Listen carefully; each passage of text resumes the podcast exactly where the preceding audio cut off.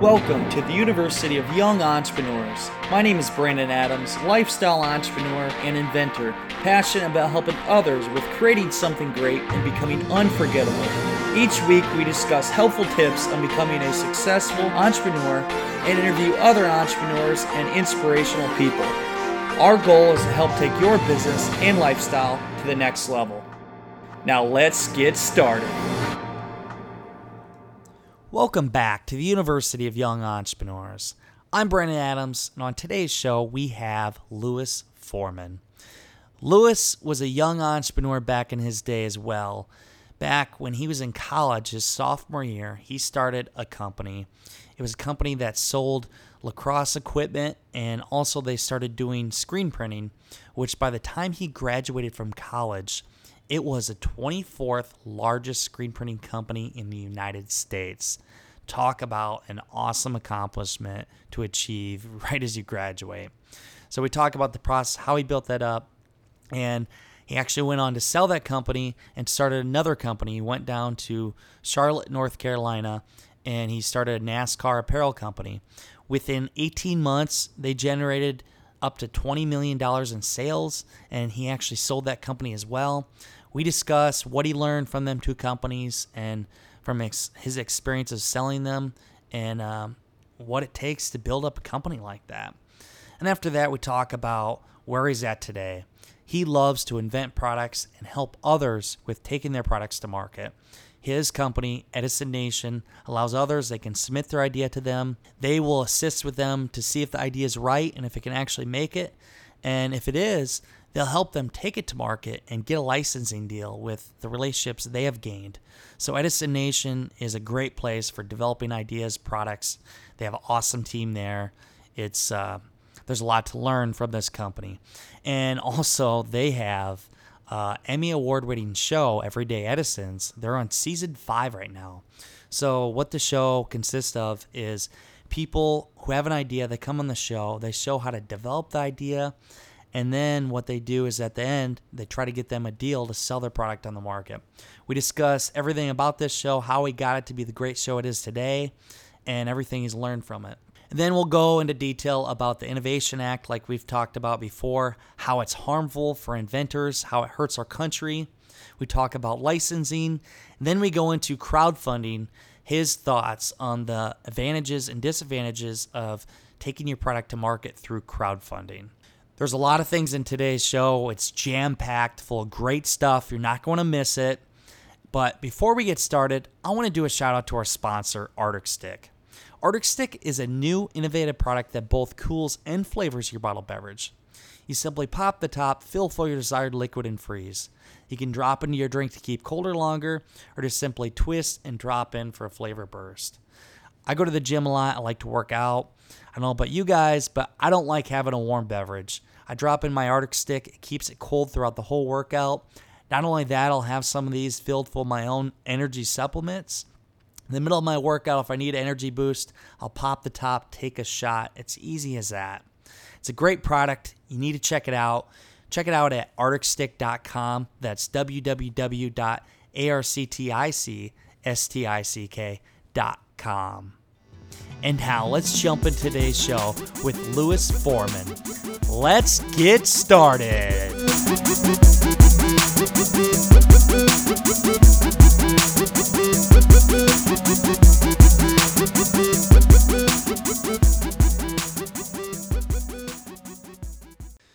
Welcome back to the University of Young Entrepreneurs. I'm Brandon Adams, and on today's show, we have a rock star when it comes to the inventing world.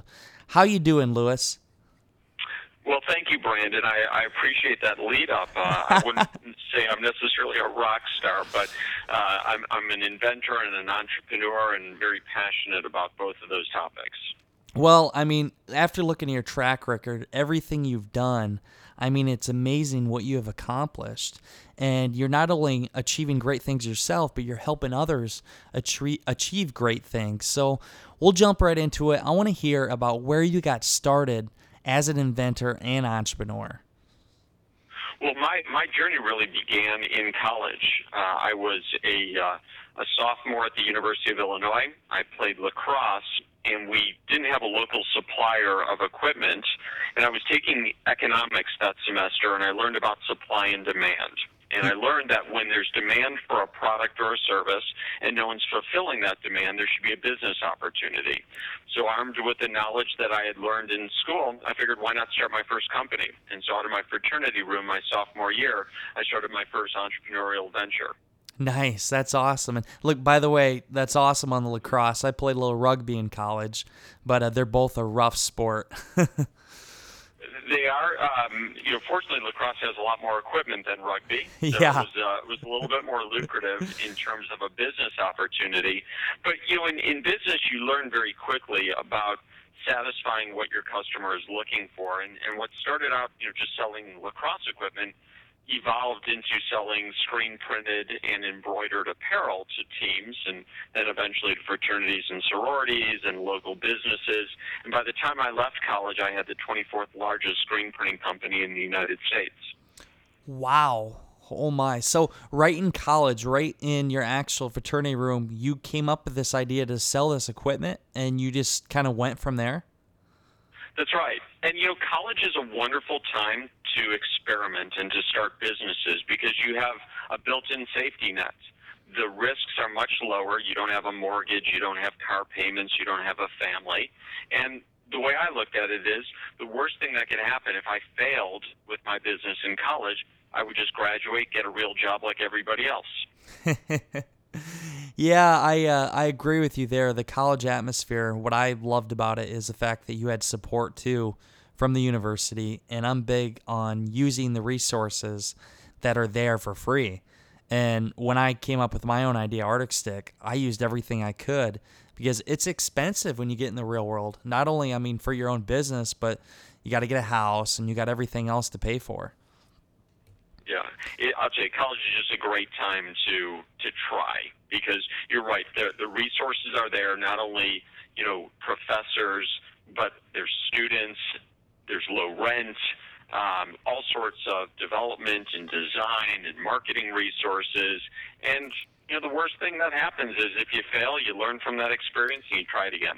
So, me being a college background, I graduated from college, and you did too. Tell me your views on how education is being portrayed today, how things are being taught, and I, my belief is you need more real world experiences because I don't feel like they're giving you enough of that and preparing you for the real world in life. Now, I don't know how you view that, but that's another reason why I had done this podcast to help other entrepreneurs get the real stuff, the experience from people like you. Yeah, you know, real hands-on experience is is really the greatest lesson that you can get. Um, learning from textbooks, learning from case studies is, is certainly helpful, but actually getting your hands dirty, rolling up your sleeves, and kind of diving right in, you learn so much more from that type of experience. And so, whether you're starting a business in college or, or even just interning over the summer uh, with an entrepreneurial business, what you learn is just incredibly valuable. Yeah, I 100% agree. So tell me, with your company there, you said you took that to be one of the largest in the nation? Yeah, so the um, the screen printing business that I started in college um, grew it to the 24th largest in the country. I sold that company in 1995, and then I moved to Charlotte, North Carolina, to start a NASCAR apparel company. Uh, NASCAR racing was growing, and if you were going to be in that sport, being in North Carolina made you know strategic sense. And so I moved a dozen of my best employees with me from Illinois, and we set up operations in November of '95. And within you know 18 months, we were doing 20 million dollars in sales, and then eventually I sold the company to a public company. Wow, you so two companies. You went the first one, you built it up and you sold it, and then even the NASCAR one, you did the same thing. Yeah, you know, I've, when, when I was younger, um, my my first businesses, I really focused on kind of building the infrastructure, growing the revenue, and then exiting those businesses. Uh, but today, in the companies that I've I've created, Uh, it's really more about creating value uh, and, and creating additional resources within the company. And so I'm not as eager to sell these businesses uh, and really focus on creating kind of mini exit events through the products that we develop. So let me let me ask you for the companies. Let's take for example the first company that you started. What were the key points for you to build up that company, and what did you learn from the experience of selling it? Well, you know, I think in terms of building a company, you've got to create value for your customers. So it's not about you know just creating something that that you are interested in. You've got to create something that others see value in, and you always need to be looking at ways to create diversification for the business to be able to provide more products, more services to your customers. And sometimes, you know, entrepreneurs are focused on growing sales by adding more customers. A lot of times it's just easier to find ways to sell more to the same customers you already have. And so we look to diversify those businesses. But at, you know, at some point as an entrepreneur, you may decide that you're really not a good manager, uh, that you're more of a visionary, that you like starting the businesses and growing the business, but not necessarily running the day-to-day operations of the business. Yeah. And so with my first companies, you know, I quite honestly I got bored.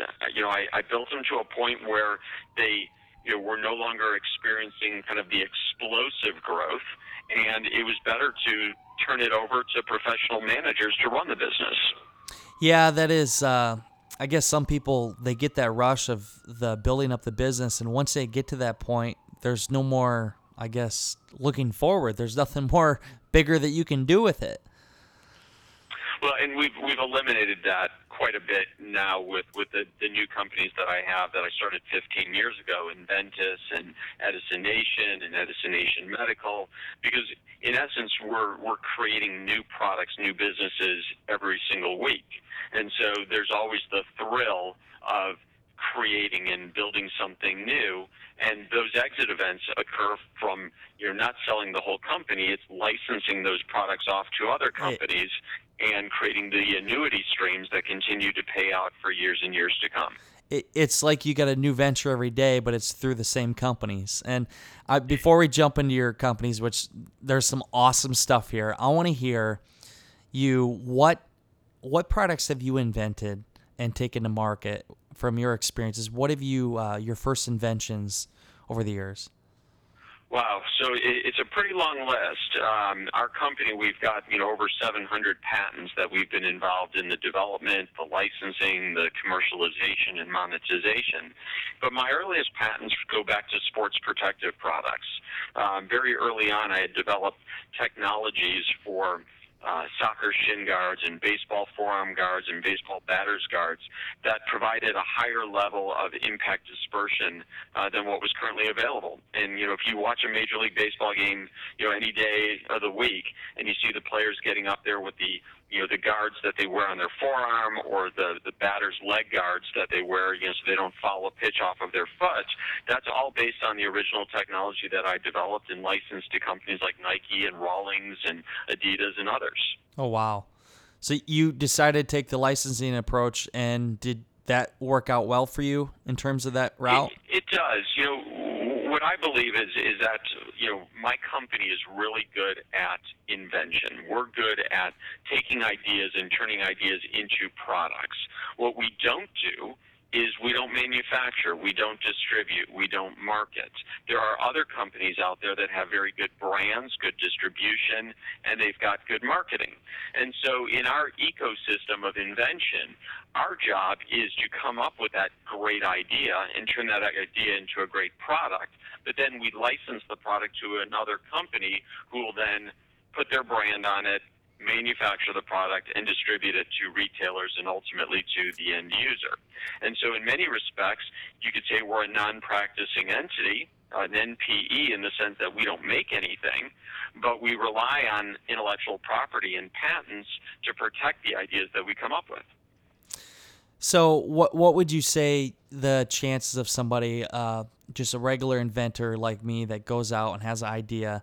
What are the chances of landing a licensing deal with a big company? Well, it's definitely possible. Um, you know, I would say today, Brandon, we're, we're in almost a renaissance period of invention.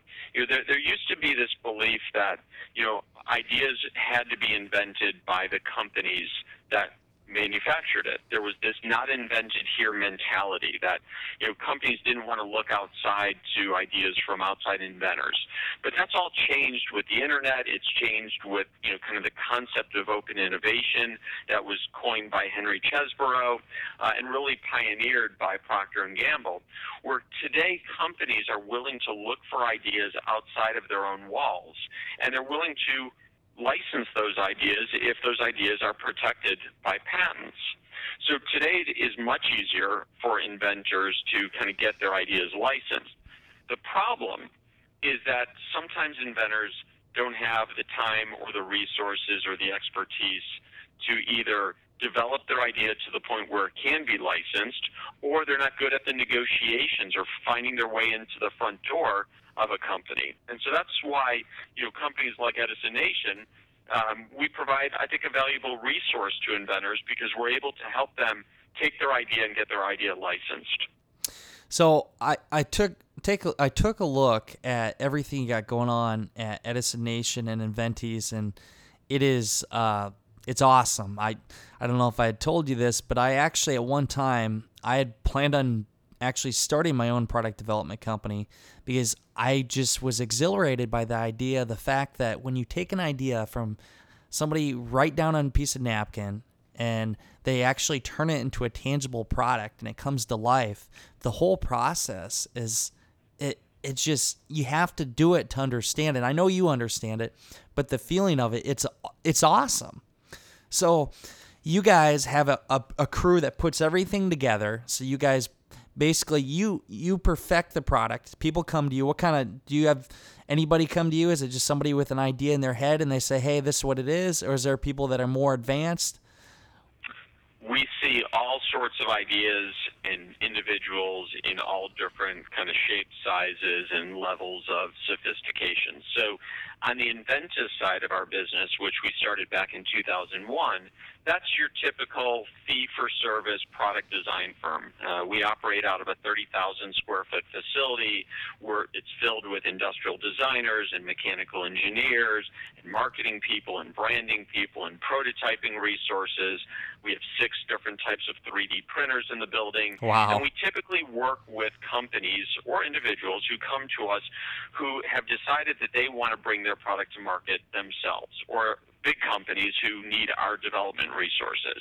And so that that's a resource that we provide uh, for for individuals and for companies. But what we found is that a lot of the people who were coming to us needed our help, but they didn't necessarily want to hire us.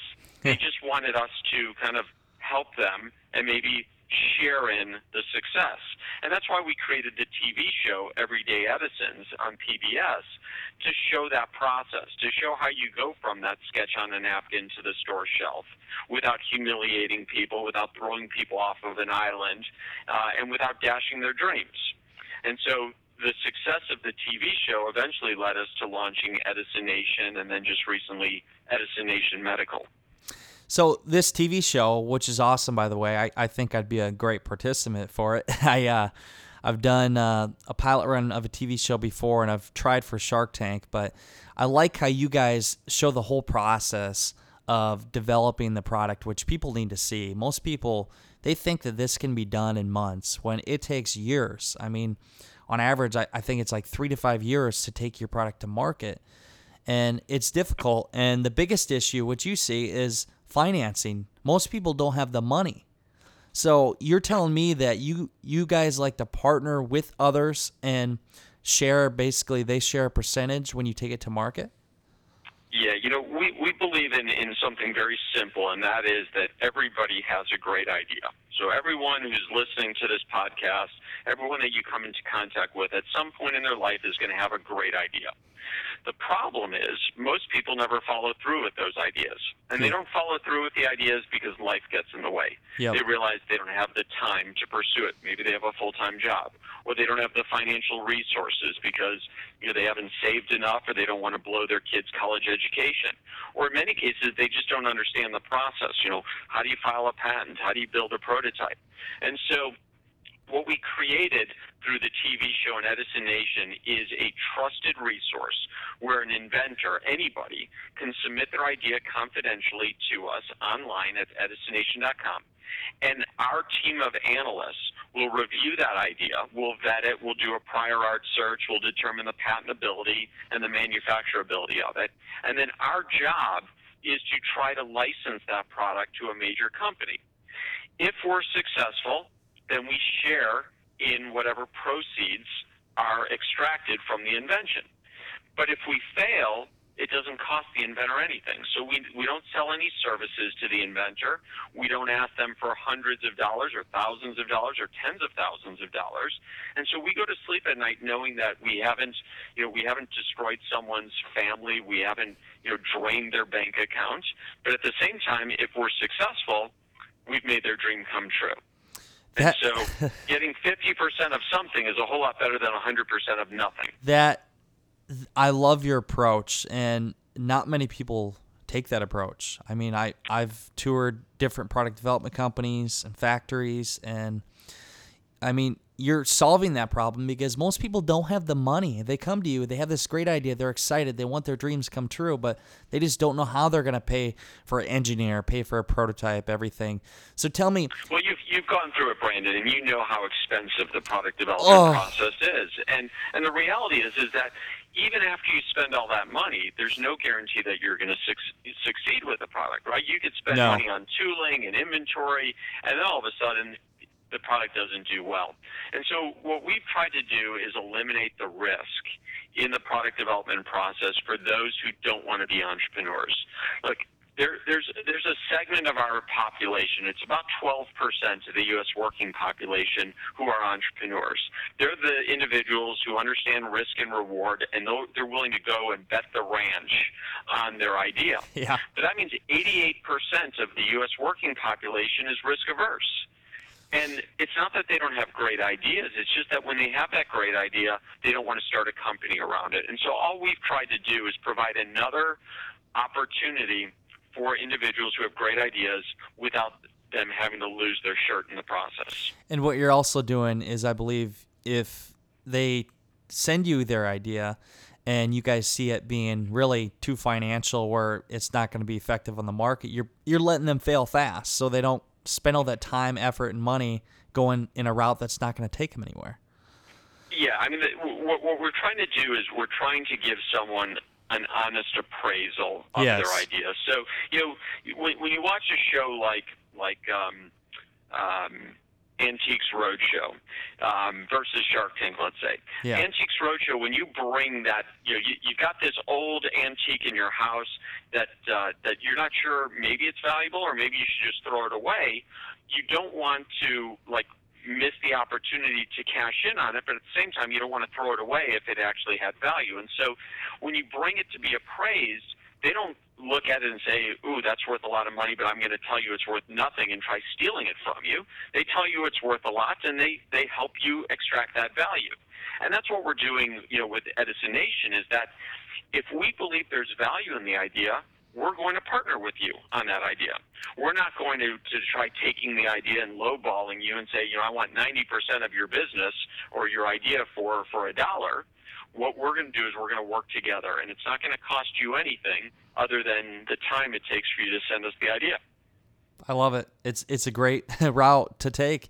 I uh, so I, I guess you guys kind of take away the whole heartache aspect, but I was going to ask you if somebody were to develop their idea and go through the process like I did, what do you see the biggest as the biggest obstacle for inventors throughout the whole process when you're talking from idea in your head, doing the product development and actually launching on the market? What is the biggest roadblock for most people? Well, you know, there's a lot of roadblocks. One of the roadblocks is don't fall in love with your idea. Yeah, okay? that's so true. You can't be. You're you're not the consumer. Um, you may be the father, you know, or the mother of the idea, but there's got to be others that believe that you know the baby's beautiful besides just you. And so you've got to be willing to listen to criticism and listen to the market because just because you love it or your parents love the idea doesn't mean that there's enough consumers out there who will buy it. So so don't don't get blinded by the fact that this is your first invention and that you have to follow through with it. The the best advice that I can offer inventors is surround yourself with good and trusted people. This is a journey that you don't have to take by yourself there are people out there who have traveled this road before, whether it's good marketing people or good patent attorneys or good, you know, accountants or good salespeople. Surround yourself with people who can help you along the way, and then you know the final destination you know is much more likely. No, that's that's so true, and I actually there's a course I'm doing next week, and I'm I'm developed this course to basically give people the knowledge, what it takes to launch a product. But the biggest thing I emphasize on is find an expert, find people that have done it before and learn from them. Because if you've never done it before, you have no idea what you're getting yourself into. And I didn't three years ago. I sure learned fast and made a lot of mistakes that were costly. But you need people like you or people that have been through the process to hold your hand and help you get that success rate you want. You're absolutely right. Uh, and that advice, in many cases, is free. So there are plenty of people who are willing to give of themselves yes. to help you avoid making those mistakes. Almost every state has an inventor organization, uh, some sort of an inventor club or network where the members, you know, provide their time to help you know people avoid making the same mistakes they made at some point.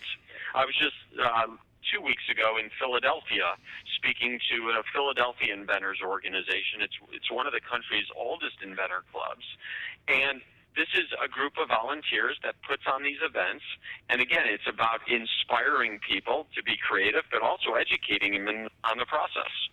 That's so true. I actually, the Iowa Inventors Group here, I last week in EntreFest, we sat around and we talked about uh, product development and also, which I want to get into with you, is HR 9, the act that is currently in legislation. Tell me how, if this is passed, how it's going to affect all of us. I mean, not only inventors, but it's going to affect how things are brought to market. It's going to discourage inventors, entrepreneurs. And you've been traveling to Washington, D.C. to talk on this. And I talked with Adam Mossoff last week, or it was two weeks ago. And I told him I'd even go there and speak because I'm an inventor and I don't want everything I've worked for, all the money that I put towards, to be for nothing. So tell me what your thoughts are on this topic. Well, you know, the patent system is under attack right now. Um, and last year I made 32 trips to Washington to meet with members of wow. Congress to, to make sure that they understood just how devastating um, the Innovation Act, uh, which is the House Act, could be to independent inventors and universities and small businesses. There are companies out there that, you know, obviously are on the wrong end of, um, you know, lawsuits. They're they're being sued because they're using someone else's intellectual property and they want to be able to use it for free. And so they believe that by weakening the patent system, that's going to spur innovation. And I, I really, I've got to disagree, as would most experts would disagree. Patents and intellectual property are the incentive for us as inventors to go out and create. So if if you want to build a house and you go out and you buy a piece of land, you're not going to start building on that land until you know that you've got title to that land. Exactly. Because if someone can just step in and say, you know what, sir, I, I know you've just built this beautiful house on that property, but you don't own that property. We're going to take that property away. You would never make that financial investment, and that's that's the underlying value of a patent. Is a patent is a property right that prevents others from making, using, or, or selling what you've created. And so without that incentive, uh, I think it just stifles innovation. Yeah, it, it does. It shoots it down because if I I've spent fifteen grand uh, with a patent lawyer for trademarks and the actual patent, and for all that and everything I've done to go for nothing, if a company just came in and they had the right or there's no laws really against it, for them to just take my idea, well, what's the point even creating ideas then? Why? Why? It, right. so yeah, so so patents are, are really that incentive for, for, for entrepreneurs, for inventors to go out and create. And so what, what HR nine, the Innovation Act, does is it weakens the enforcement of patents. It makes it more difficult for a patent owner to defend its property rights. And so if you weaken patents, make it harder to enforce, you make it easier for people to infringe, and therefore you take away a lot of the incentive to go out and create to begin with. So what is the status of HR 9 right now? I mean, you know, it's it's still being, you know, um, it's still in the House right now. Um, the the committee is is working on trying to get it to the House floor, but um, you know, it, it hasn't moved to the floor yet fortunately, we were able to de- defeat it last year in in the last Congress, uh, but it's back again. And the Senate also has what they call the Patent Act, uh, which is similar, maybe not as bad as HR 9, but again, would not be good for independent inventors. Probably the best legislation that's currently out there right now is the Strong Act, um, which is um, is also in the Senate, and it was um, authored by um, Senator Chris Coons, that one really addresses probably the biggest problem that patent owners uh, or or you know the recipients of, of demand letters are faced with, and that is you know kind of these abusive demand letters that are being sent to small businesses, uh, claiming that people are infringing, you know, or they're infringing on someone's patents. So tell me, which this is pretty mark remarkable. You were on stage September 16th, 2011. You were with President Obama on stage when they signed the American Invent Act into law, which I'm sure that was a great feeling to be there for that. Uh, tell me what for the listeners. Tell me what exactly that law does for inventors. What is? Give a brief uh, outline of that. Sure. You know, it, it's hard to believe that it's uh, it's been you know almost four years since AIA was signed into law by the president.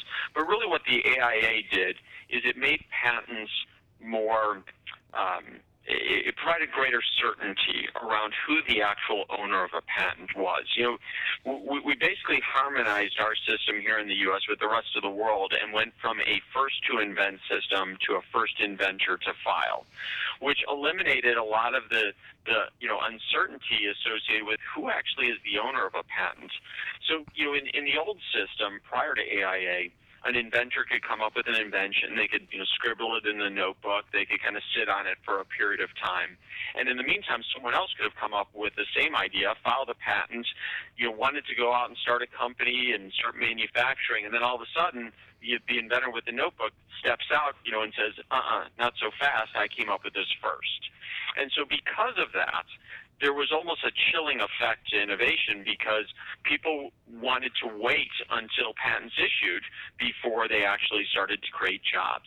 And so what we did is we, we changed our system to harmonize with the rest of the world, where now a patent is granted to the first inventor who files a patent which in many cases benefits the small inventor because we're more nimble. When we've got a great idea that we think has value, we'll go out, we'll protect that idea, and now we know we're first in line, that no one can kind of jump up and, and kind of step in front of us by saying, well, no, I invented that, you know, months before you did.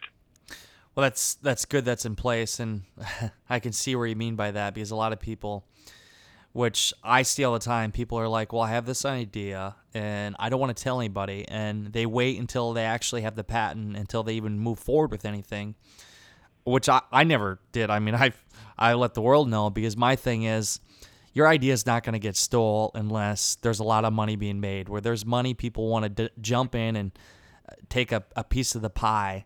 So I'm not too worried until I start getting a lot of sales. but so let's. Uh, I guess the one thing I want to before we go to the next topic, I want to let others know? What can they do to help stop this right now, the HR 9 Act? What can people do to contribute to help spread awareness of this? Well, you know, that, that's a great question, Brandon. And I think, you know, in this situation, the lawmakers believe, you know, that the independent inventors are, you know, all for what they're trying to do. And, and it couldn't be any farther from the truth. The independent inventor community needs to step up. They need to make sure that they, whether they send an email or they call you know, the office of their, you know, their representative or their senator, and make sure that they understand that, you know, we are not okay with you know weakening the patent system. There's a number of petitions. Um, Save the Inventor is one of the petitions that's out there that recently you know gathered 10,000 signatures of independent inventors you know, that were sent up to Congress to show, look, you know this is not good for independent inventors. Universities have done the same. They've they've you know loudly voiced their you know opposition to to these bills, but you know just speak up, you know, and, and be heard. And so whether you sign a petition or you send a letter off on your own, just make sure that your lawmakers understand that weakening the patent system is not good for inventors. Yeah, and I mean myself, that's for one reason I want to get Adam Mossoff, get you on the show to be able to spread to my listeners. I've sent a letter to uh, the Senator Grassley.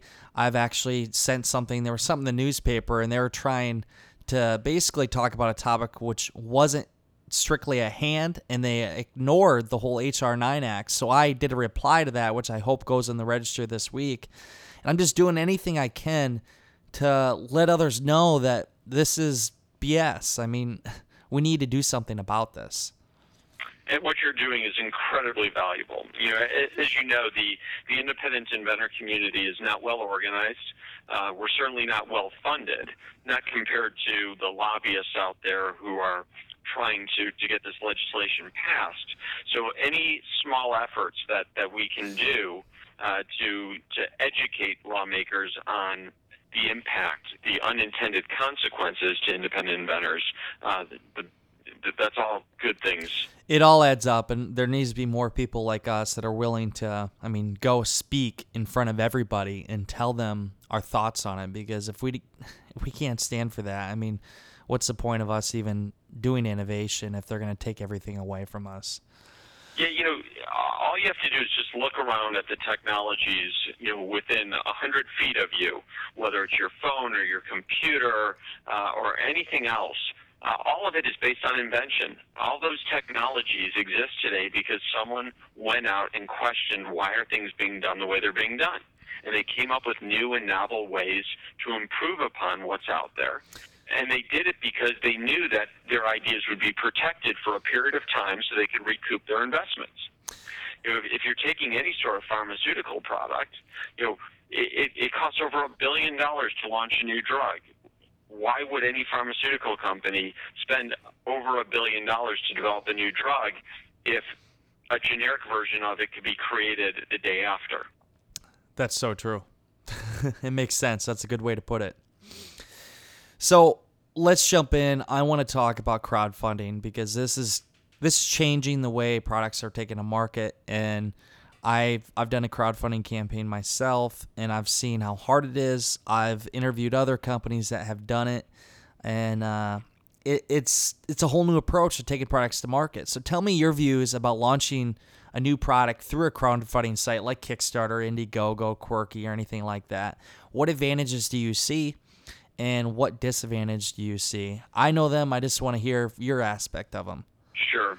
Well, you mentioned earlier that you know sometimes the biggest obstacle for an inventor to get their product to market is having capital. Yeah. And so what these crowdfunding sites have really done is they've made capital a little bit easier to obtain by pre-selling those products to consumers that really accomplishes two things. You know, one, it may provide the inventor with the initial startup costs necessary to tool the product and to manufacture the product so they could deliver it. But more importantly, I think what these crowdfunding sites do is it validates the demand. Yep. So, you know, I, I had said earlier that, you know, you don't want to fall in love with your product, that ultimately there needs to be a consumer, there needs to be a lot of consumers who believe that your baby is as beautiful as you do. And so what these sites like Kickstarter and Indiegogo allow you to do is validate that, right? So people vote with their dollars. If they really like what you've created, they're willing to pre-order it. And armed with those sales, now you've got the confidence to go forward and actually make the product and distribute the product. That's the advantage. The disadvantage is that if you don't hit your minimum funding level, you don't get the money. And so as a result, many entrepreneurs, many inventors will set the funding level low so they hit the threshold Yep. so they get the money, but maybe they don't get enough to actually manufacture the product and deliver it. And so there's this chasm between you know kind of the minimum that they need to get funded and what it really is going to take to commercialize it. And if you fall within that chasm the likelihood of not delivering or failing is much greater than if you've got a product that actually you know oversubscribes and you have plenty of dollars to make the product and fulfill your sales. So you you spoke it very well there, and what I see crowdfunding doing is for one, it allows you to fail fast. If there's no demand for your product, then people aren't going to back it, and then you might as well just stop right there. Now, if you do have a successful campaign, you have a lot of backers. Not only do you get feedback, you get customer feedback, real customer feedback, but you're getting a track record. For one, you could actually show and try to get a licensing deal with that. Say, hey, we already have a traction. These are the people that want our product. Or use that money for manufacturing. But on the flip side, which actually happened to me. So had a Kickstarter campaign, raised money. We uh, had backers in 25 states, 10 different countries. I mean, it was awesome, a lot of work. And then we bought this tooling, and we got the tooling made, and it ended up not producing the product that I wanted. It actually wasn't a functional product. Long story short, the tooling didn't work, and now I'm at ground one working with tooling in the US, whole new tooling. So what that goes to show is if you don't raise enough money, you could raise this money in a campaign and then it's not enough and then you're back at square one you're like what do I do now? I have all these backers that are on me and they want the product but they don't realize that I have to go raise more money. So Right. that's And the again, horror story for people. Yourself, you got to surround yourself with people who have done it before, and Yes. so you know these are these are those really painful tuition stories that uh, that you want to try avoiding, but you're getting a great education in the Mm-hmm. Oh, yeah. development process. No, it's a great education, and that's why I want to help others learn about the process more so they don't go into it, I mean, ignorant to the idea of what it all consists of because every day I'm still learning more. I mean, I, I consider myself very knowledgeable on it, but I'm still learning, and I'm sure as you, you're probably still learning too because there's new things when you're inventing. The waters are untraveled. I mean, you don't know what's out there. You learn as you go and you try to minimize your mistakes and eventually you'll see success. So that's that's my thoughts on crowdfunding, which like I said, it's changing the way we're taking products to market. I want to go back to which really fascinates me.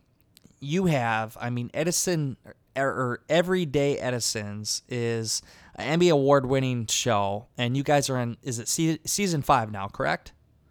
Yeah, we've produced four seasons of the show, uh, and the shows can be watched on Hulu.com, and it's free to watch on Hulu for Everyday Edisons.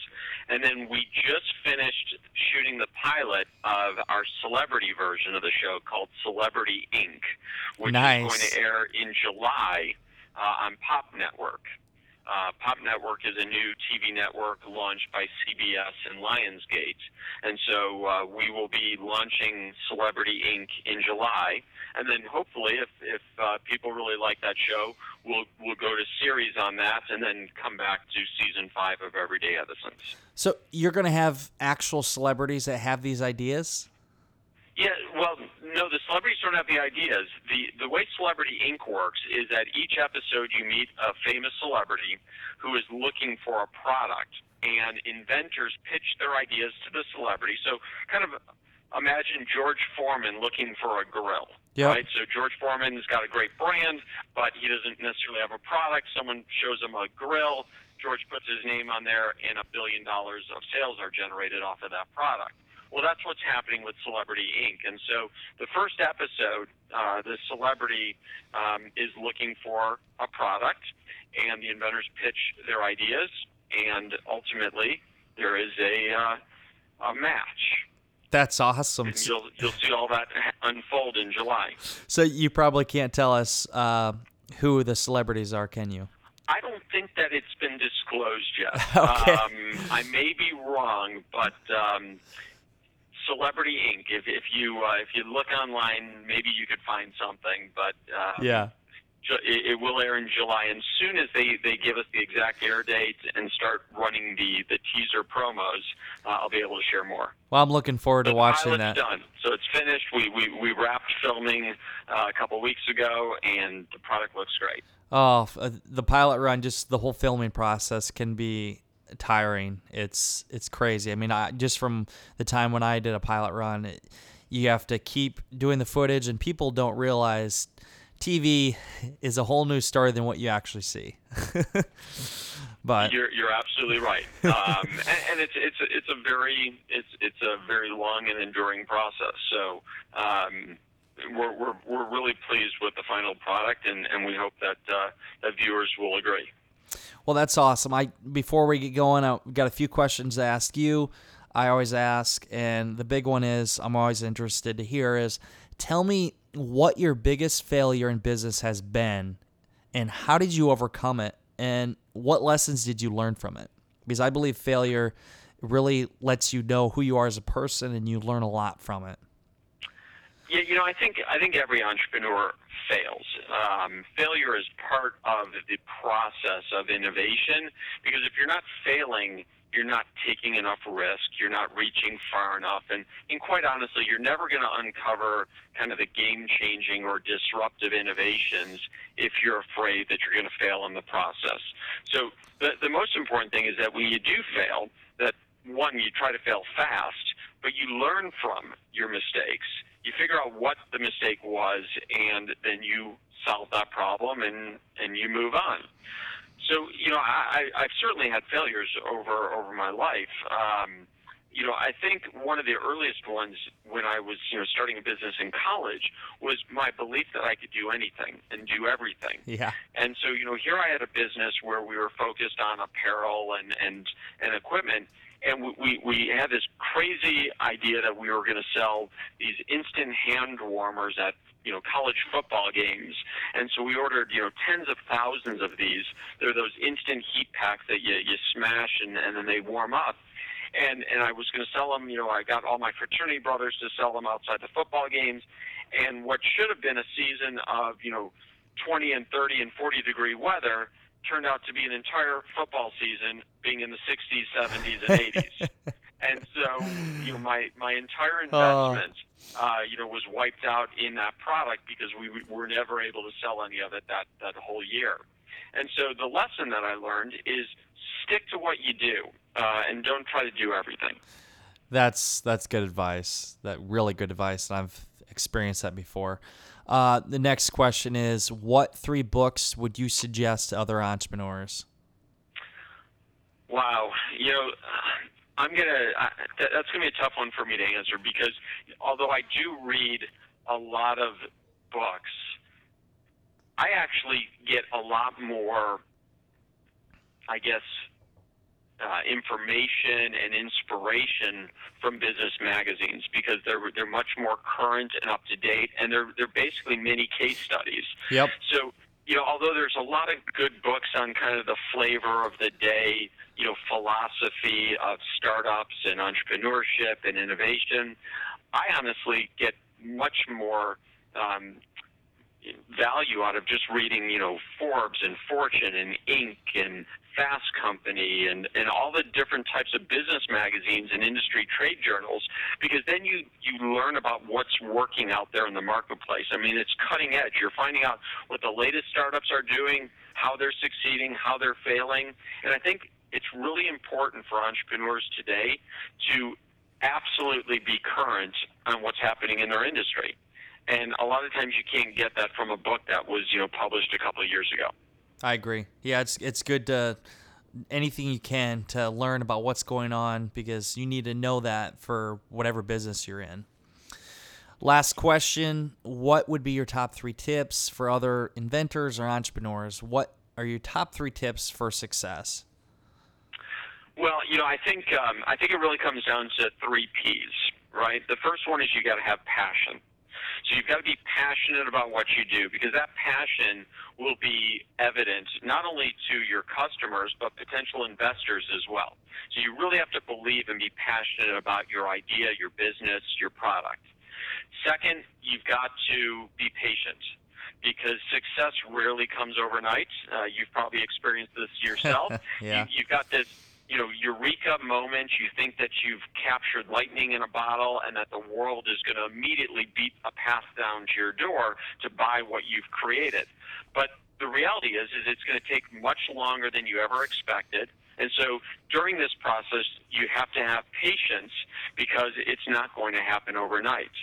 And then the third P, I would say, is perseverance because life is going to throw obstacles at you. You are going to encounter all sorts of roadblocks and detours that are going to really make you question whether or not you're headed in the right direction. And so, if you really believe in your idea, and if you're passionate about what you've created, and you've really done your research uh, to, to determine that this is a product that consumers are going to want, and you persevere through this process, then the likelihood of success is that much greater. That's some good stuff. I like that. Well, hey, I I appreciate you coming on the show, Louis. Uh, tell me, tell me where people can find you, um, where they can contact you or your companies, or even if they want to do casting call for Everyday Edisons. Yeah, so the, the best way to find me, uh, if you go to edisonnation.com, um, you know, Edison Nation is, is, is a it's a marketplace of ideas, and, and it's it's much like Facebook in the sense that you friend people. So, you know, once you go on Edison Nation, you can reach out and make me your friend, and that's an easy way to to find me. Um, you can certainly contact me by email. Um, it's pretty easy to find me online if you just type in my name, Louis Foreman, L O U I S F O R E M A N, or um, you know, just submit an idea to Edison Nation, and um, you know, we've got a great team here that will review that idea, determine whether or not it's a good fit for us, and hopefully, you know, some of the ideas will lead to big successes. Well, hey, I appreciate, it, man, and I urge you, all listeners, to check it out. Everything that go they got going on, it's awesome. Especially the TV show. That's amazing We got there. So, that's it for today's show. And you know what time it is? It is time to go out there, create something great, and become unforgettable because life is too short not to. I'm Brandon Adams. Have a great day, everybody. I hope you enjoyed today's show with Louis Foreman. Louis has a great story to tell. I loved hearing his story, everything he's experienced, everything he's accomplished over the years. So I really suggest if you guys have an idea, submit it to Edison Nation, www.edisonnation.com. It's free. All you do is submit your idea, and they can tell you if you have a great idea or not if they think it can make it. And who knows, maybe you'll have the next big million dollar product that you can get on the market.